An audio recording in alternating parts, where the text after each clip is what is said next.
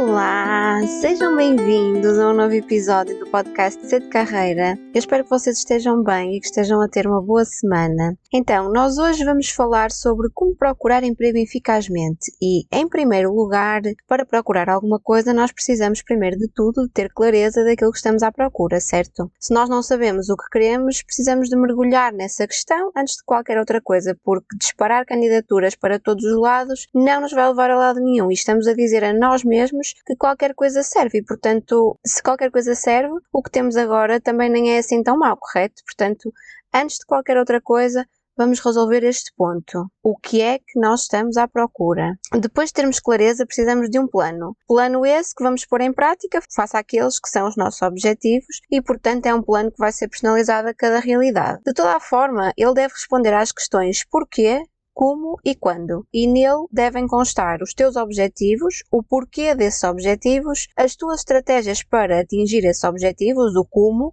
e até quando. Depois dizer-te que, olha, atualmente grande parte das pessoas procura emprego online, através da internet, mas essa não é necessariamente a melhor forma de o fazer. Ela resulta, mas o que acontece é que a percentagem de vagas que são preenchidas desta forma, através de candidaturas online, é uma percentagem muito reduzida e, em grande parte dos casos, antes de qualquer vaga ser publicada numa rede tipo LinkedIn, por exemplo, ela já passou por todo um processo de triagem, entre aspas, que nós não vemos, mas que acontece e que faz com que elas eh, nem sempre sejam anunciadas, faz com que as vagas nem sempre sejam anunciadas.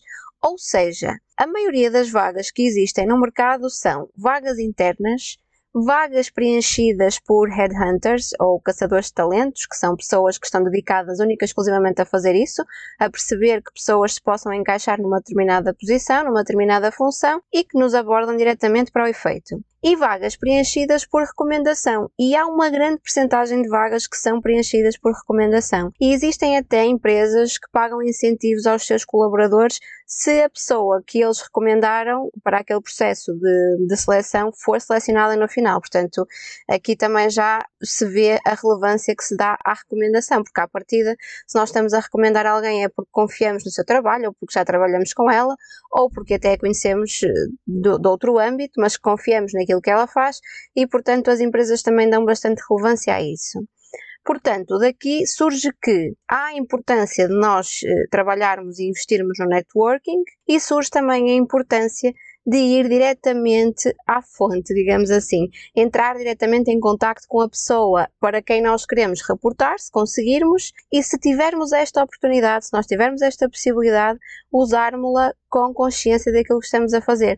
Mesmo que, mesmo que seja através só de uma carta de apresentação, se vocês souberem que aquela carta de, se vocês souberem que aquela carta de apresentação vai chegar diretamente à pessoa à qual vocês vão reportar, empenhem-se para a fazer. Não inventem uma pessoa que não são, obviamente, mas se vocês já fizeram os pontos anteriores, se vocês já têm clareza se há um propósito nesta procura, esta carta de apresentação também será muito mais fluida. Portanto, este momento de aproveitar esta situação, de estar em contacto com esta pessoa tão relevante para aquilo que vocês querem, vai ser bem aproveitado de certeza.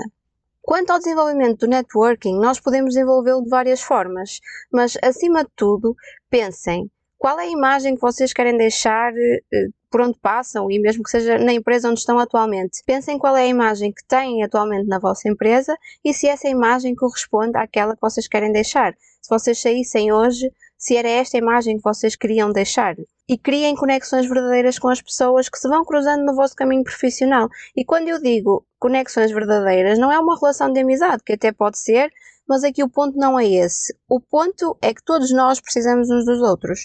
Então, independentemente de a pessoa estar na hierarquia da empresa abaixo ou acima de ti, ou ao mesmo nível, eu olho para essa pessoa como sendo uma pessoa válida e eu vou olhar para a pessoa como sendo uma pessoa tão válida como eu e de uma perspectiva em que tanto ela me pode ajudar como eu a posso ajudar a ela também. Se a pessoa tiver uma boa experiência connosco, ela eventualmente vai querer ajudar-nos e até se souber que estamos à procura de emprego e se tiver informações sobre alguém que esteja a contratar, pode dar-nos, pode dizer-nos essa informação. E imaginemos que até no futuro a pessoa até pode empreender e se precisar de colaboradores para a sua própria empresa, para o seu próprio negócio, ela vai nos querer ao seu lado, eventualmente, porque teve uma experiência positiva connosco e vice-versa. Isto não é só unidirecional. Nós também podemos estar numa situação em que nos vamos lembrar de alguém que vamos querer trazer para a nossa realidade profissional, se tivermos essa oportunidade, porque temos uma boa recordação daquela pessoa, porque temos uma experiência boa com aquela pessoa. E atenção que isto não é sobre construir relações interesseiras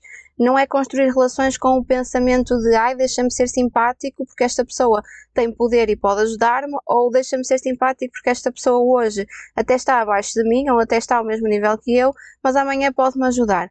Não é nada sobre isto, é sobre nós estarmos todos a fazer o nosso caminho e só temos a ganhar em sermos bondosos, nós só temos a ganhar em estar disponíveis para ajudar e para receber ajuda. E quando eu digo bondosos, não é deixar que nos tratem mal, é saber que eu não sou mais nem menos que ninguém. Eu valho tanto como qualquer outro ser humano. E eu posso vos dizer que a minha passagem na enfermagem fez-me ver isso mesmo. O que é que interessa o meu ego ser um ego inflamado quando eu estou deitada ou quando eu estou deitado numa cama de, de hospital à mercê do cuidado de outras pessoas. É só pôr em perspectiva e perceber de que ponto é que nós queremos olhar para a nossa vida. Se nós queremos olhar para a nossa vida de um ponto de amor, de um ponto em que nós damos o melhor que nós temos, ou se nós queremos olhar para a nossa vida de um ponto de ego, em que nós nem somos bons com nós próprios, nem somos bons com os outros. A enfermagem fez mesmo ver à frente dos meus olhos que nós somos todos feitos do mesmo e que precisamos todos uns dos outros. Portanto, bora começar a trabalhar esse networking já hoje ou já amanhã,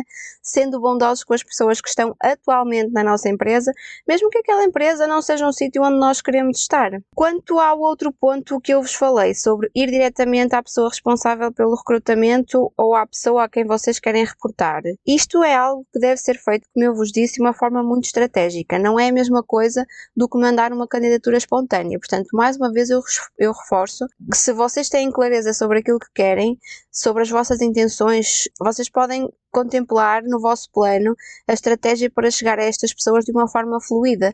Evitem tudo que seja muito forçado, porque isso não, não é algo sustentado e já para não falar que tem um efeito precisamente contrário ao que se pretende. E lembrem-se que a base de tudo é tu acreditares em ti mesmo. Se não fizeres isso, muito dificilmente alguém o fará por ti.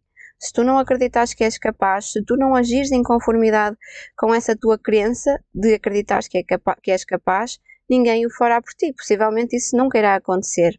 E dizer-te ainda que se tu queres mudar, mas tu não sabes o que queres ser profissionalmente, podes ouvir o último episódio do podcast, o episódio 6, onde eu te falo precisamente sobre isso.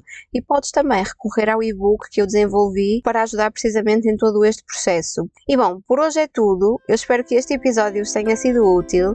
Vemo-nos na próxima semana e um beijinho muito grande.